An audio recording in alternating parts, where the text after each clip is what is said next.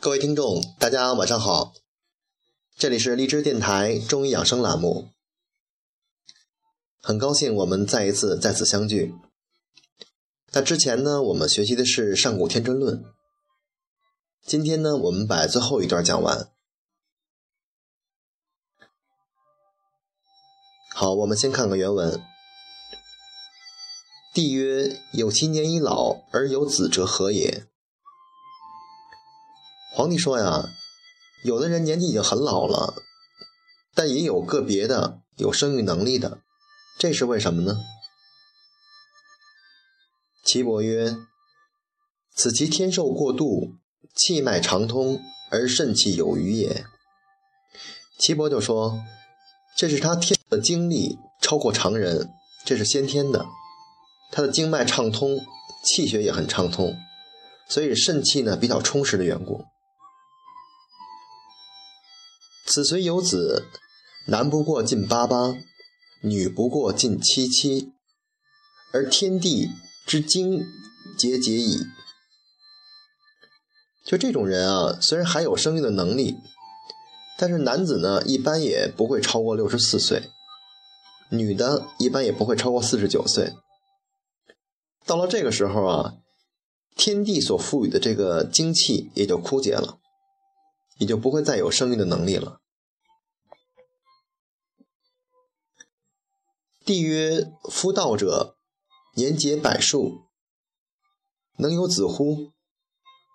岐伯曰：“夫道者，能却老而全行，身年随寿，能生子也。”就皇帝说啊，那些得道的人，年龄都超过一百岁了，还有。还有能力生育子女吗？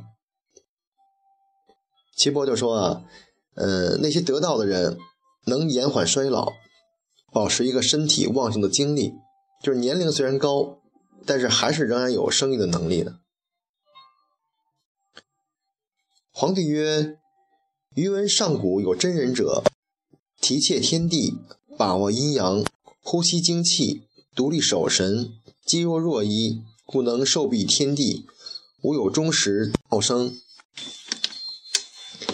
就是我啊，上古时代，呃，有一种叫真人，他能把握天地的一个自然变化，同时呢，能阴阳的变化，调节呼吸，啊，吸收那种精纯的清气，啊，精精神内守，超然独立，让肌肉呢张弛有度。所以呢，能与天地同寿，没有终结，因为它契合了道，因而能够长生。你看，我们知道的真人里边有孙思邈，呃，古代叫孙真人，还有丘处机，呃，张三丰，这些都叫真人。中古之时有智人者，纯德全道，合于阴阳，调于四时。去世离俗，积精全神，游行天地之间，视听八大之外。此盖以其寿命而强者殿，亦归于真人。中古的时候啊，就是有一种叫智人的，呃，他有一种醇厚的品德，而且有一套完整的修道的方法，善于贴合阴阳的变化，顺应四季。远离世俗，他也过着这种隐居的生活，而且善于积蓄精气，哎，游行于天地，甚至视觉和听觉可以到达八荒之外。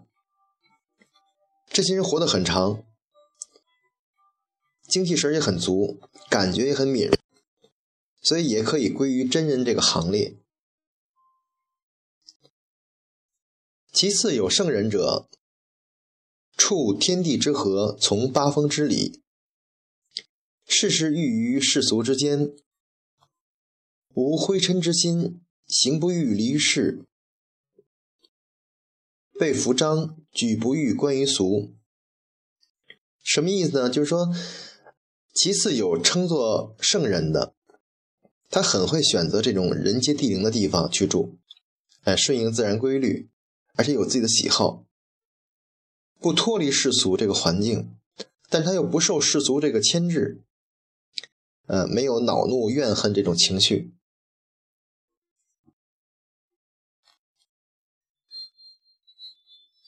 外不劳行于事，内无思想之患，以田欲为物，以自得为功。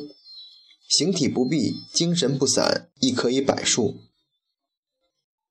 就是他不会因为某件事儿把身体搞得很劳累、很奔波，也没有这种精神上的负担。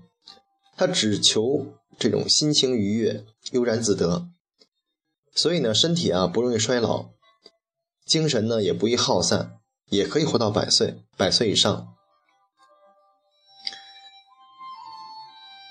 其次，有贤人者，法则天地，象似日月，辨列星辰，逆从阴阳，分辨四时，将从上古合同于道，亦可使益寿而有而有吉时。就是说，其次也有称作贤人的人。呃，以天地为法则和依据，观察日月星辰，呃，也根据阴阳四时的变化来调养自己自己的这个这个这个道生之道吧。啊，学习上古真人，他也能增益寿命，但是他终归有终结的时候。你看，我们知道的孔圣人，呃，他的弟子就是七十二贤人。呃，就是刚才我们说的这个。那上古天真论呢，到今天为止就讲完了。应该说啊，总结一下，它是《黄帝内经》的基础理论，主要讨论的就是上古的人养生的一些原则和方法。嗯，从人体的这个生长、发育、衰老的这种演变，强调了这个肾气的主要作用。而且简述了一下男人和女人的这个生长过程，到最后呢，也说了一下古代四种人，古代把人分为四种：真智圣贤，分别说了一下他们的养生方法和结果。好，那今天呢，我们就学到这儿哈。下一期呢，我们会学习《四季调神大论》。也欢迎你继续收听，大家再见。